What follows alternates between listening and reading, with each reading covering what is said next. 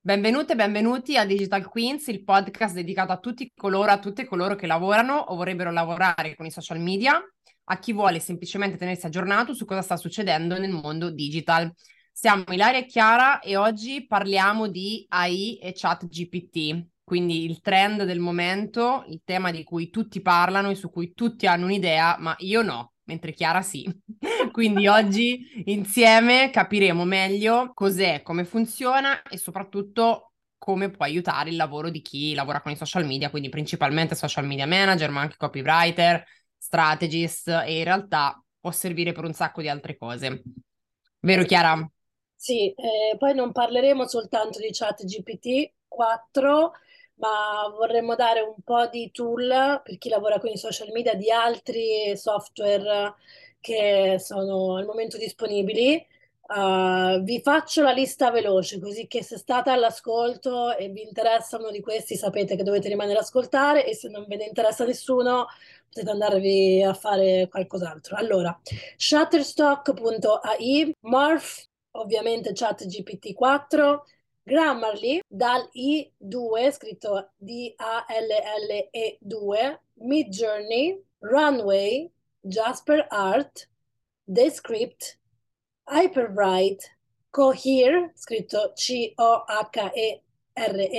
Tom, scritto T-O-M-E.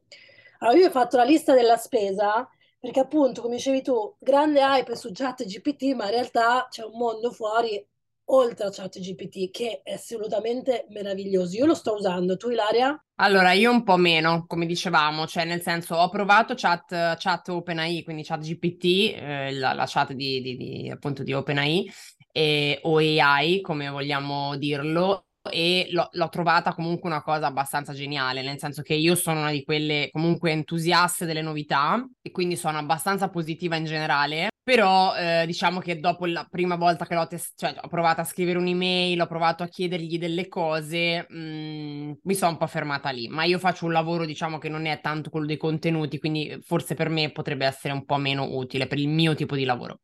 Ma veniamo, passiamo, facciamo un passo indietro che spieghiamo cos'è, come funziona l'intelligenza artificiale e, e perché se ne parla tanto. Allora, gli, cioè, innanzitutto io cos'è l'intelligenza artificiale di preciso non lo so, perché non siamo in quel mondo lì. So, non siamo così tecnici. Non siamo così tecnici, però ragionandoci, uh, il fatto per esempio che ci fossero delle app in questa nostra lista che io già usavo da anni, come Grammarly, è sicuramente interessante perché alla fine l'intelligenza artificiale è qualcosa che unisce una generazione di contenuti, una generazione di informazioni che ehm, vengono presi da un apprendimento simultaneo, costante, attraverso tantissime diverse sources, quindi tantissimi diversi posti. Quindi comunque l'intelligenza artificiale, di cui parliamo oggi noi, è l'intelligenza artificiale non solo per creare contenuti, ma è quella che aiuta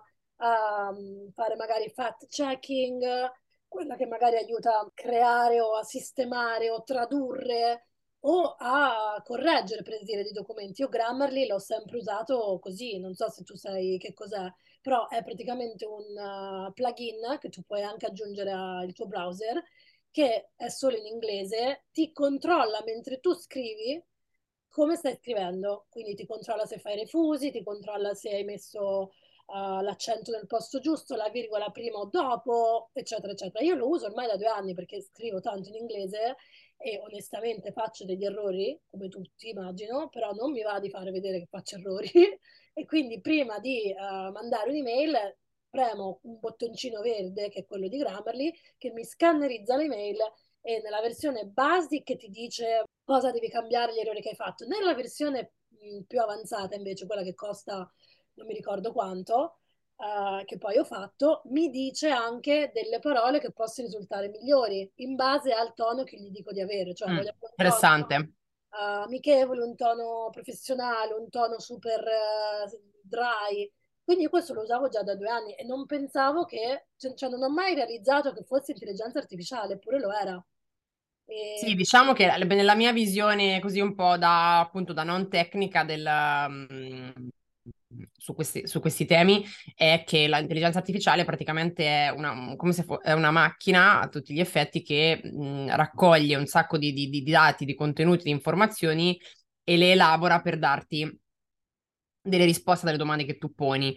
Ehm, fa un po' strano pensarlo, nel senso che il momento in cui tu fai una domanda e ti risponde ehm, qualcuno non, non, meglio identificato è un po' strano, no? Quindi eh, un po' questo scetticismo magari per chi poi, soprattutto almeno parlo per me, io non sono una programmatrice, non sono una sviluppatrice, non ho quelle competenze di sviluppo, no? Che magari possono avere persone che invece tutti i giorni stanno lì a a parlare con i computer, eh, è una roba abbastanza strana, cioè ti fa strano comunque ricevere risposta dal tuo computer, sempre per farla molto semplice.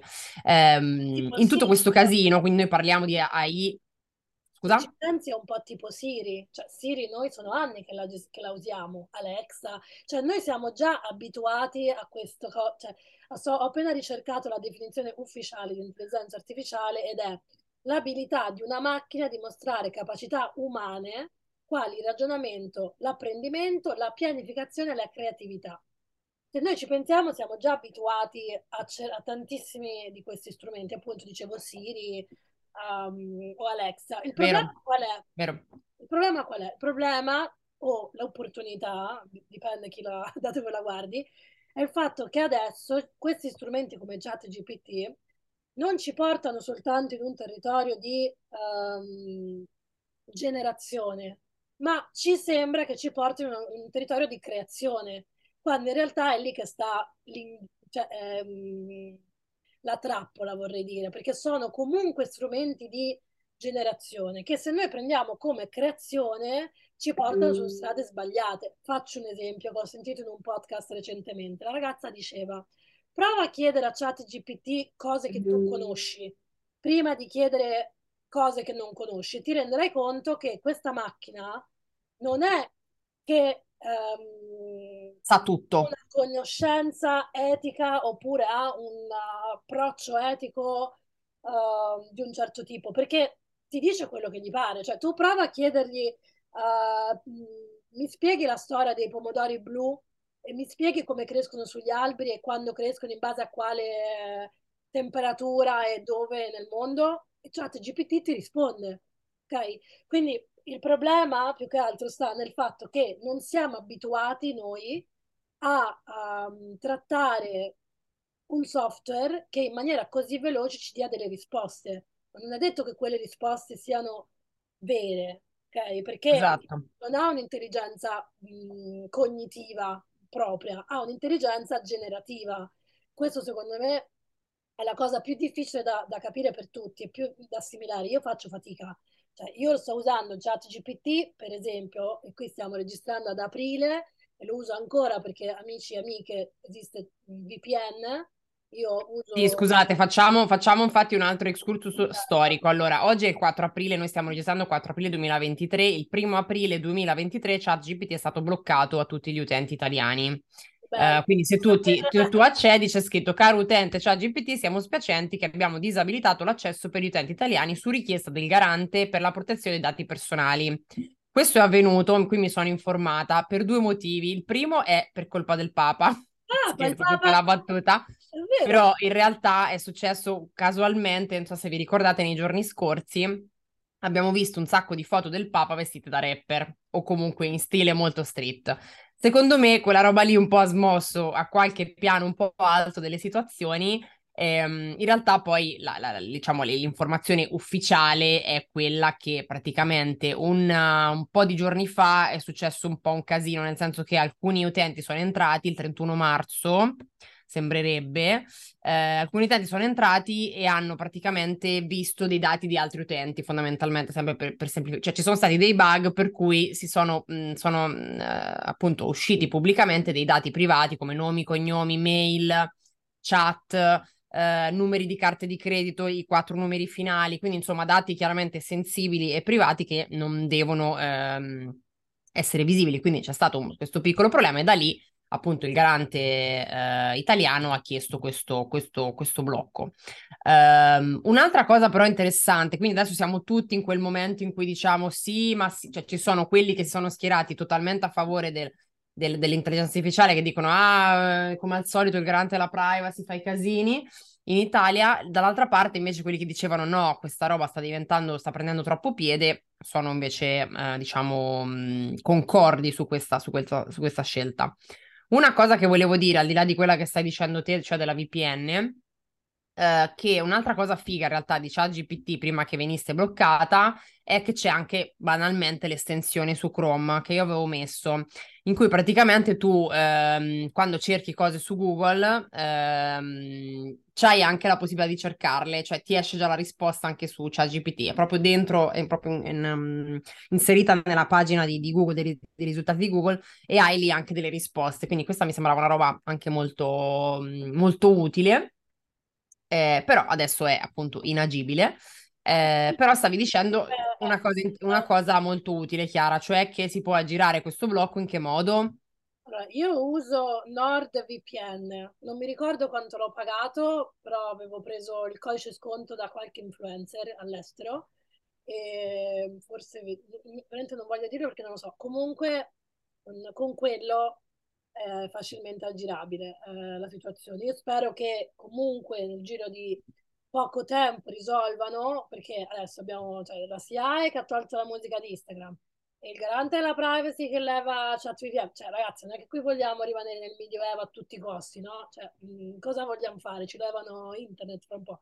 Viviamo in Italia, fra un po' sì, ci censurano anche i podcast. No, anche perché secondo Mordor, Mordor Intelligence il mercato della AI nei social media raggiungerà i 3.7 miliardi di dollari mh, americani entro il 2026, quindi non è qualcosa che se ne andrà, anzi è qualcosa che sarà sempre più implementato e starà a noi impararlo in modo intelligente.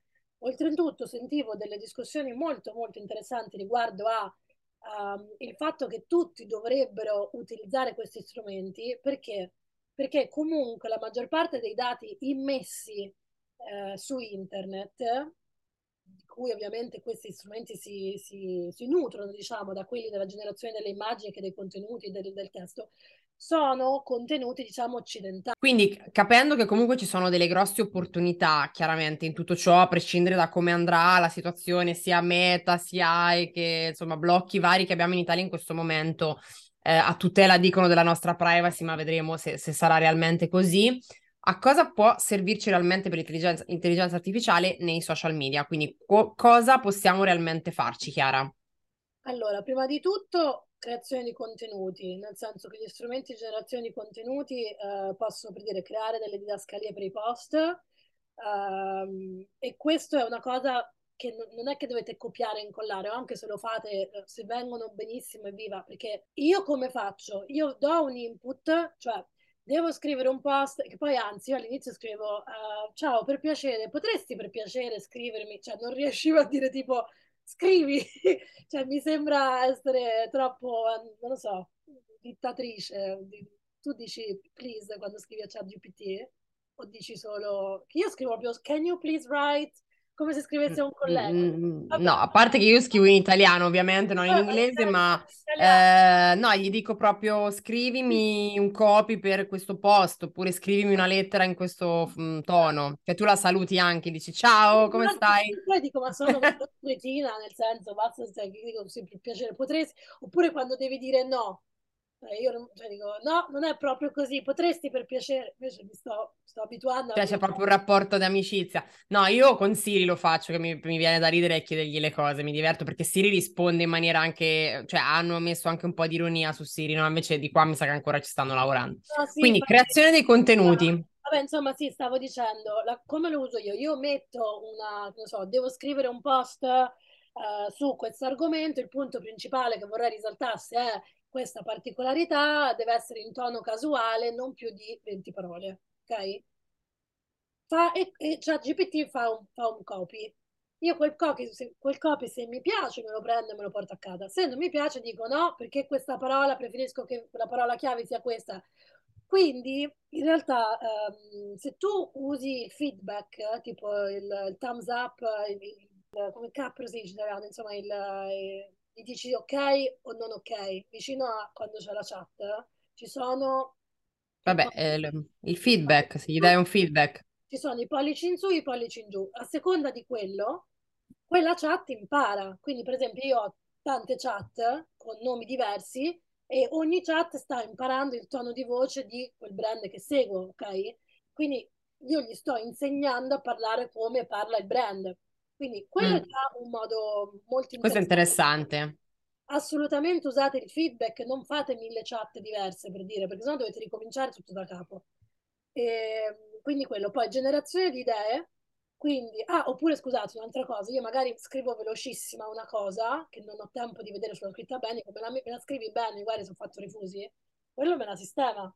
Cioè, a me mi sta veramente svoltando perché perdo, cioè, diciamo, tantiss- ho tantissimo tempo uh, guadagnato su per queste cose.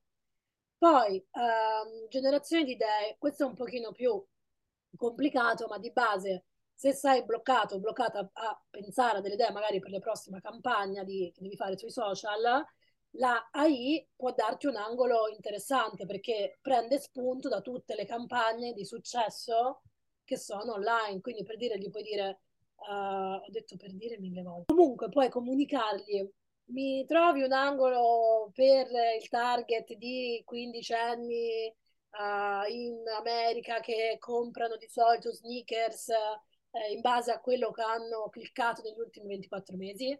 Cioè, e poi ovviamente escono fuori diverse cose che tu puoi scegliere di prendere o meno, oppure puoi fare degli, degli spunti.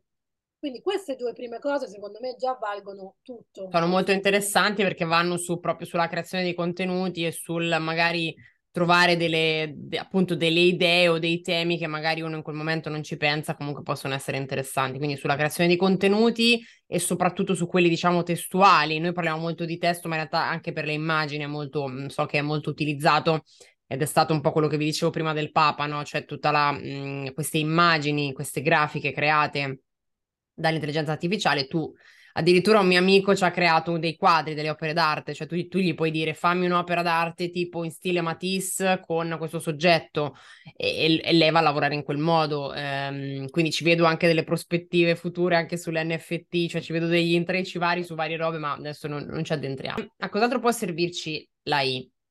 Allora, prima di, di, parlare di cos'altro può servirci, secondo me è importante ricordare ancora che eh, quando riceviamo queste informazioni, oltre a aggiustarle, è importante verificare i fatti, ok?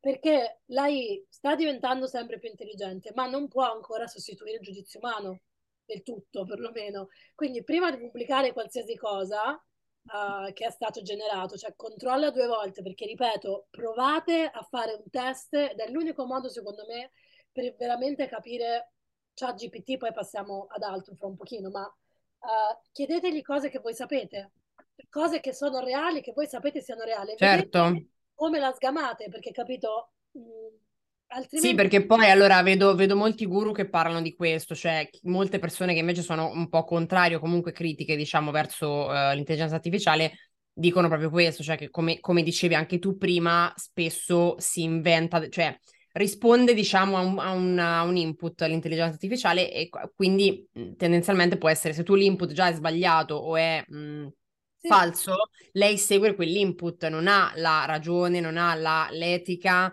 non ha il fact checking, probabilmente penso che lo staranno inserendo, ma mh, mm, so che ancora insomma ci sono diversi buchi in questa cosa. Eh, la cosa secondo me interessante è che è diventata una cosa, diventata una tematica comunque di massa perché un po' tutti hanno iniziato a usarla, cioè io ho scritto una newsletter due mesi fa su questo che diceva proprio quello, cioè l'intelligenza artificiale c'è da anni, la usiamo da anni, ma non ce ne rendevamo conto, mentre adesso mh, mm, eh, in realtà ce ne stiamo iniziando a rendere conto, cioè che esiste, la possiamo usare e mhmm, può esserci utile, però come tutte le cose, come diciamo sempre Chiara, i, anche i social media possono essere molto negativi, anche mh, mhmm, non so, un computer può essere molto negativo perché ci sta un bambino minorenne e arriva il pedofilo che gli chiede di uscire, cioè ogni strumento tecnologico ha i suoi limiti e ha, sue, mh, mhmm, la, ha i suoi lati negativi, no? Quindi secondo me anche tutto questo, mhmm, vedere sempre il negativo e il marcio ovunque, cioè in realtà un po' di marcio ovunque tendenzialmente c'è anche nella vita di tutti i giorni, ma bisogna essere bravi a mhmm, insomma schivarlo e a, a insomma a evitare no, le cose negative, quindi è la stessa cosa. Sì, essere consapevoli del mezzo, perché comunque è come un pappagallo che sa tantissime cose, che imita, ma ripeto, non è ehm, come dicevi tu, non ha l'etica. Infatti una cosa anche molto carina che ho sentito ultimamente è bisogna utilizzare questi mezzi venendo da un, da un punto di abbondanza di informazioni, do, non da un punto di scarsità. Qui non so niente, ti chiedo di fare tutto. Uh, solo così Ad esempio, una, scusa che ti interrompo, anche un'altra cosa ai temi legali, per esempio, tutto quello che è legale, cioè tema avvocati, queste cose qua, Diciamo che lì è un altro settore dove ancora l'intelligenza artificiale chiaramente non ha tutte le competenze, quindi rischi che magari tu chiedi una cosa dal punto di vista lega- legale all'intelligenza artificiale che magari non ti sa rispondere, quindi ti può fuorviare. Quindi anche su quello attenzione, ovviamente, però come dicevamo, appunto proviamo a testarla, a capire come funziona se vogliamo usarla, altrimenti possiamo semplicemente non usarla e non diciamo, andare avanti come se non ci fosse. Quando è nata Wikipedia c'erano miliardi di persone contro, che dicevano, ah, Wikipedia è un posto pieno di mh, cose finte, è uno strumento troppo veloce, la gente non studia più. Negli anni tu ci sei resi conto che non è così, cioè, è un punto di partenza magari, ok? Dopo da lì si crea qualcos'altro. Per esempio, adesso mi è venuto in mente una delle cose su cui mh, si, si può usare ChatGPT molto interessante e creare metafore o analogie, magari non mi viene in mente, mi trovi una metafora per spiegare questa cosa? Cioè, bisogna sempre venire da un punto, um, come dicevi anche tu all'inizio, con, con, un input chiaro, preciso, un input uh, consapevole. Se la si usa invece con uh, mi, scrivi un'email uh, per chiedere un aumento senza dare nessun tipo di contesto e si prende quell'email come ti viene, come ti viene scritta, cioè, si rischi, cioè, rischi parecchio. Idem con i post, capito, di Instagram o di Facebook. Uh, però per dire un'altra cosa per cui io la uso è dire mi metti le emoji in questo testo e mi trova le emoji fichissime che vanno bene con quel testo lì. Quindi, nel senso, ChatGPT per me per adesso è approvatissima, eh, la uso tutti i giorni ormai e mi salva tantissimo tempo, quindi cioè, penso che sto dicendo un'ovvietà. E... Beh, no, diciamo, no, non è un'ovvietà perché in realtà conosco tante persone, me compresa, che non la usano tutti i giorni, e non, non... però ripeto, io ho un, probabilmente anche un, um, un lavoro diverso dal tuo, cioè tu fai molta creazione di contenuti, io no, quindi chiaramente tu ne hai molto più bisogno di me, no, rispetto alla quotidianità del lavoro, cioè io sono più sulla selezione influencer, eh, pubbliche relazioni, eventi, quindi mh, diciamo che per assurdo eh, in questo senso mi, mi serve meno. Quindi sul discorso social media... Parte, ho letto da qualche parte che c'era anche la possibilità uh, tramite degli strumenti di, di AI, non c'è GPT, di analizzare um, i contenuti dell'influencer, di carpire tutti quanti dei dati o tantissimi dati rispetto all'engagement, um, eccetera, maniera molto più veloce, però non mi ricordo qual è. Ma sicuramente ci può stare, consideriamo sempre che il discorso analisi, numeri, chiaramente sono numeri privati, quindi sono sempre analisi e stime un po', diciamo, da prendere con le pinze, no? Perché sappiamo che poi i dati interessanti per l'engagement sono quelli privati, cioè quelli delle stories che non sono pubblici, quindi difficilmente una, una, macchina può analizzare quello che non è visibile, no? Questo vale per tutte le, le, le piattaforme di analisi dati, eh? cioè se non hanno l'accesso al, all'account e l'accesso all'account ce l'hai solo con la, mm, l'ok dell'utente che te lo dà, eh, dandoti proprio l'ingresso al suo canale, eh, non ce l'hai, quindi anche lì chiaramente saranno dati, diciamo, stimati, però sicuramente anche quello. Io mi ricordo che avevo scritto, gli avevo chiesto alla chat un periodo, eh, un po' di tempo fa, gli avevo chiesto di scrivermi un piano di marketing, no, di, di gli avevo chiesto quant'è l'investimento medio delle aziende in marketing in generale e mi aveva fatto comunque dato delle risposte comunque molto generiche, molto generali, cioè giuste, corrette, ma molto generali, quindi il rischio ecco che magari hai un contenuto su temi un po' più specifici molto generico, molto generale, ecco, questo può essere un po' se sì. vuoi un, un, mio feedback su quello che ho, che ho visto. Sicuramente non ho testato, uh, cioè io sto testando, come giustamente dici tu, i, degli strumenti per il mio lavoro. Sto testando delle cose pensando ad altri. Uh, non l'ho fatto per questo episodio, lo potremmo fare magari per altri episodi. Una cosa che sento però di, di dover dire sulla questione di, um, della, chat, della chat GPT che probabilmente molti si stanno chiedendo è come funziona il copyright, no? Con tutti questi contenuti, questi testi che vengono dall'intelligenza.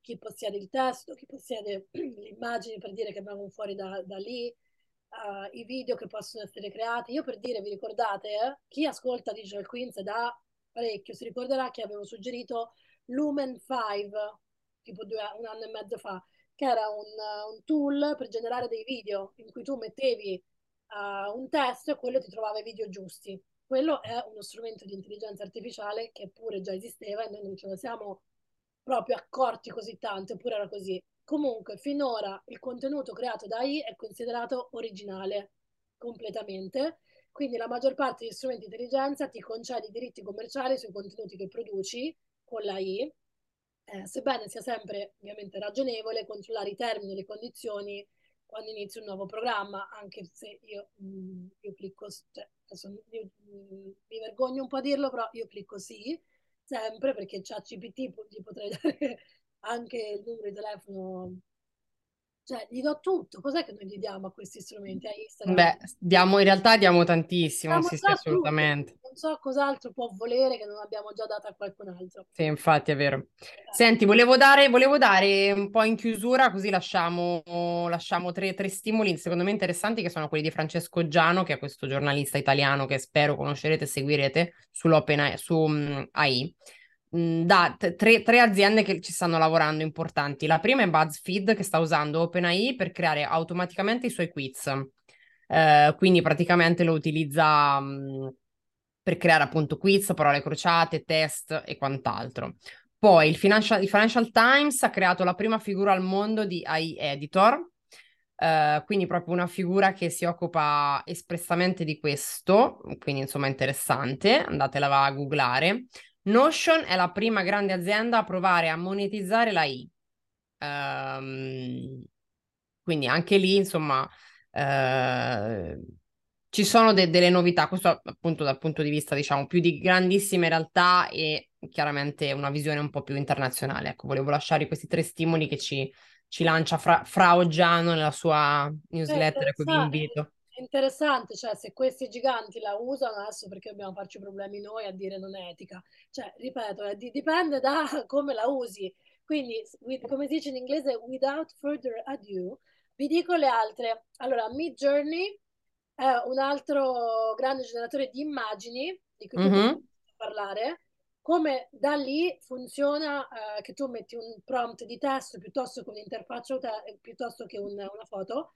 E, ehm, la principale differenza fra questo e quello da lì è quello di OpenAI, che ha sia la chat che quello delle immagini. Eh, la principale differenza fra questi due è ehm, che sono stati formati su contenuti leggermente diversi. Quindi può essere cioè, divertente utilizzare lo stesso prompt con entrambi e vedere che i risultati sono diversi. Comunque, um, su Midjourney puoi anche espandere le immagini, quindi dopo aver creato la tua immagine di base da un prompt, puoi fare clic e trascinare per estendere l'immagine in qualsiasi direzione e vedere cos'altro viene fuori.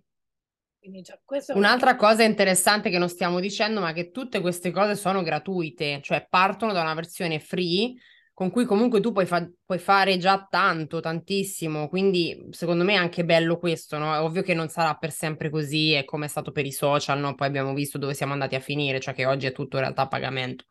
Quindi loro prevedono già una versione free e una versione a pagamento, comunque con dei costi bassini, 9, 10 euro, 10 dollari al mese, così, che però secondo me è interessante, cioè si possono anche fare delle prove, de- dei tentativi, no? Quindi interessante, ma sì.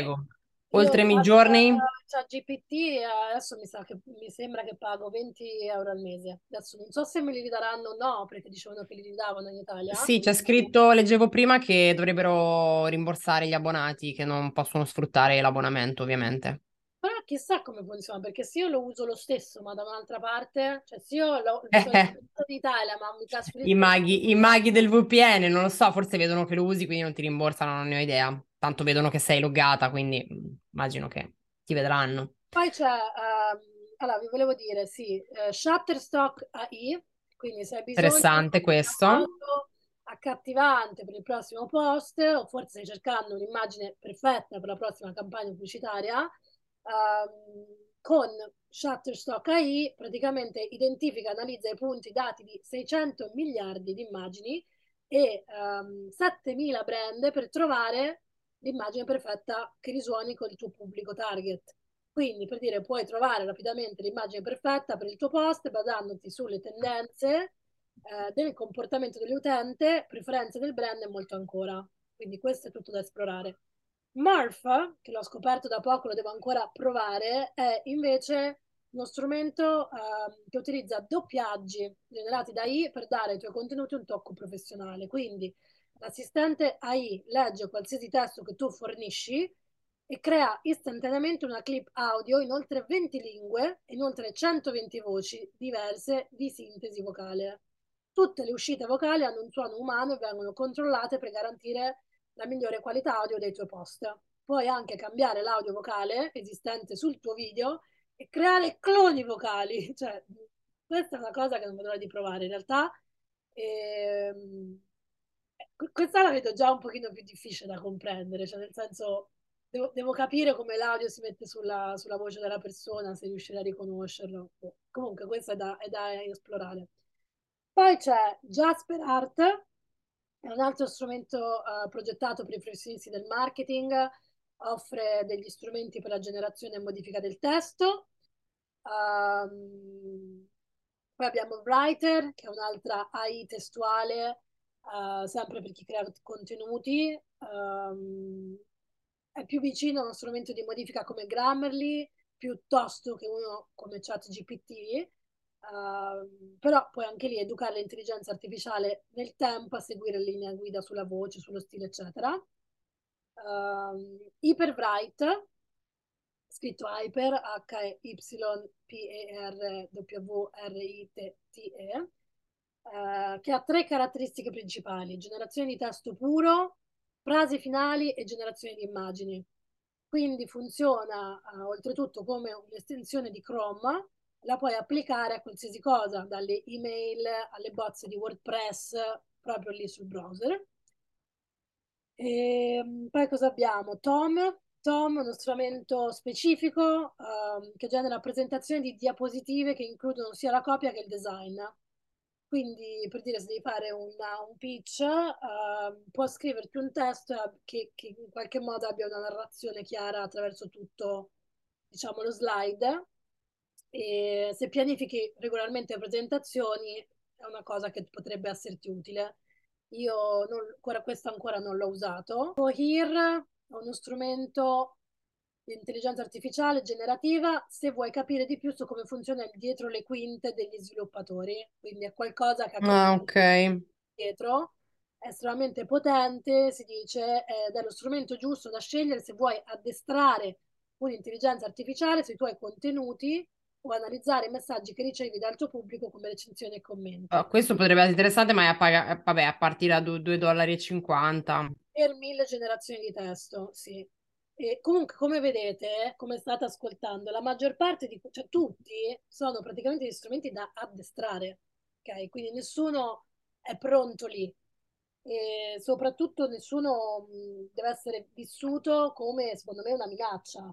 Eh, sarebbe interessante avere a Digital Queens, magari di nuovo Luca Bartoli, magari lo invitiamo dopo per parlare di come si sentono i copywriter in questo momento, perché secondo me molti si sentono molto uh, minacciati in realtà e lo capisco, eh, perché mh, lo capisco. Cioè, il copywriter entra, è fondamentale per un'azienda che ha un tono di voce molto particolare eh? e secondo me non verrà mai rimpiazzato perché comunque dal punto di vista creativo certi slogan non, è difficile. No, ma infatti secondo me non, non, andrà a sostituire l'umano, cioè sicuramente sono due cose che viaggiano parallele secondo me.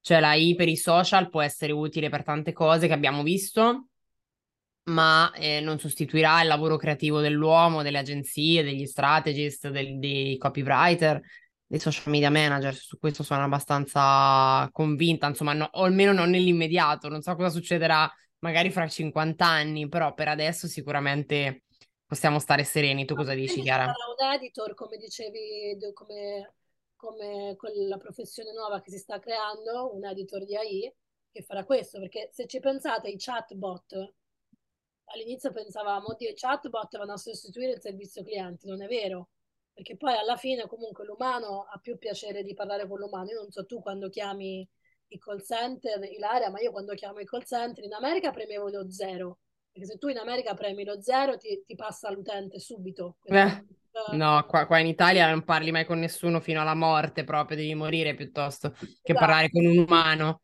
No, io sempre di parlare con l'umano, tipo agente, agente, no, agente, perché comunque la chat, tipo Toby della team, che un giorno lo volevo, se fosse vivo lo strozzerei, quando c'avevo team, insopportabile, cioè non, non, è la stessa cosa, cioè non ti aiutano comunque, forse sono fatti male, saranno fatti meglio nel futuro, chi lo sa.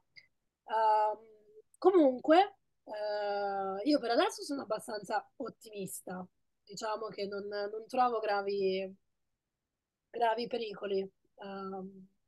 Beh, diciamo che sicuramente un controllo ci deve essere, comunque è giusto che le autorità controllino, che ci sia comunque un dialogo, un confronto, su questo sono abbastanza, insomma, contenta che ci sia. Poi vedremo un po' l'evoluzione, nel senso che comunque in generale le, le, le piattaforme, abbiamo visto che i social media insomma hanno preso tantissimo potere negli anni, anche a livello economico, quindi comunque ogni tanto, secondo me, un, un, po' di, un po' di controlli, cioè vedi anche TikTok, insomma, vedi tutto il mondo meta. Ogni tanto ci sta, insomma, che ci sia una, qualcuno che vigila, che vigila che tutto sia fatto nella maniera giusta, ecco, questo lo trovo corretto, soprattutto perché ci sono appunto dati personali e perché sono, eh, diciamo, meccanismi talmente tanto potenti quelli dei social, ma anche quello dell'intelligenza artificiale, banalmente viene da dire che, insomma, mh, eh, no, mh, può veramente succedere qualsiasi cosa, quindi... Mh, quindi bene così, però anch'io sono po- positiva, ma comunque gu- cioè, diciamo guardinga un po', nel senso che sono contenta che ci siano delle innovazioni, cerco di capire come funzionano e di vedere come, come, come possono aiutarmi. Ecco, però eh, secondo me per il lavoro del social media manager può essere molto utile, cioè sento anche altri colleghi, anche titolari di aziende, di agenzie che lo utilizzano e sono son comunque contenti, anche per le traduzioni nelle, nelle varie lingue può essere molto utile, è chiaro, non testi complessi e magari troppo tecnici, però per cose anche magari banali o veloci che mh, comportano magari un, un impegno uh, di tempo e di magari anche di soldi, perché insomma uh, ci può stare, no? Ti, ti risolvono, quindi questo sì. Quindi staremo a vedere, ricordatevi che comunque eh, appunto ragionano su cioè, generazione di contenuti più che la creazione quindi il vostro input è fondamentale e mm, ecco, cerchiamo di, di, stare, di stare al passo, nel senso non facciamoci prendere dal, dal, dalla paura del nuovo, uh, rimaniamo critici, ma abbracciamo delle cose che potrebbero veramente aiutarci a risparmiare tempo, perché non per essere più produttivi, ma semplicemente per essere più smart nel modo in cui lavoriamo perché ci sono, se ci sono dei, dei metodi per sollevarci un po' del carico di lavoro che tutti noi abbiamo, qui parlo da social media manager, secondo me ben venga. E, ehm, poi ne parleremo di nuovo sicuramente, secondo me, prima della fine del 2023 vedremo. Ma sicuramente approfondiremo anche perché adesso insomma è aprile, vediamo quello che succederà anche sul mercato italiano in generale. Anche perché quando avevamo deciso di fare questo episodio, Chat GPT era il 3 e dice, si diceva che il 4 sarebbe uscito a 2003 inoltrato, invece è già uscito dopo neanche un mese, quindi si muove abbastanza. Sì, perché secondo me si è anche abbonata molta gente, cioè secondo me adesso non so se ci, sono, ci saranno questi dati, secondo me online, però secondo me nel, nel, tempo si sono anche abbonate diverse persone, quindi magari sono riuscite a fare un, un po' di base utenza, ecco, un, base, un po' di base anche per sviluppare, no? per, per aggiornare e quant'altro. Ho appena scritto, ho cercato allora, dice uh, la versione 3.5 alla base ChatGPT uh, ha raggiunto capacità sorprendenti dal suo rilascio 3 novembre 2022 a febbraio 2023 ha visto crescere la sua popolarità in tutto il mondo raggiungendo velocemente i 100 milioni di utenti. Io avevo letto che l'Italia era il 5% di questi 100 milioni. Da qualche parte. Eh, però paganti quanti? Quello volevo sapere. Ah, cioè, 100 paganti non lo sappiamo, vabbè, lo, lo, scopriremo, lo scopriremo. Vabbè, intanto io direi, ne abbiamo, ne abbiamo, iniziato a parlare, approfondiremo il tema, se avete cose da dirci potete scrivercele, insomma, anche privatamente su Instagram o uh, il podcast non si può commentare, però potete, insomma, contattarci. Siamo su LinkedIn. Su LinkedIn potete scriverci, così approfondiamo un po', appena esce l'episodio approfondiamo anche cosa ne pensate voi. Grazie a tutti per averci ascoltato. Se questo episodio ti è stato di aiuto e ti è piaciuto, ricordati di lasciarci una recensione e se ci stai ascoltando per la prima volta, iscriviti al nostro podcast Digital Queens per non perdere i prossimi episodi e diventare un vero o una vera Digital Queen. Ciao! Ciao!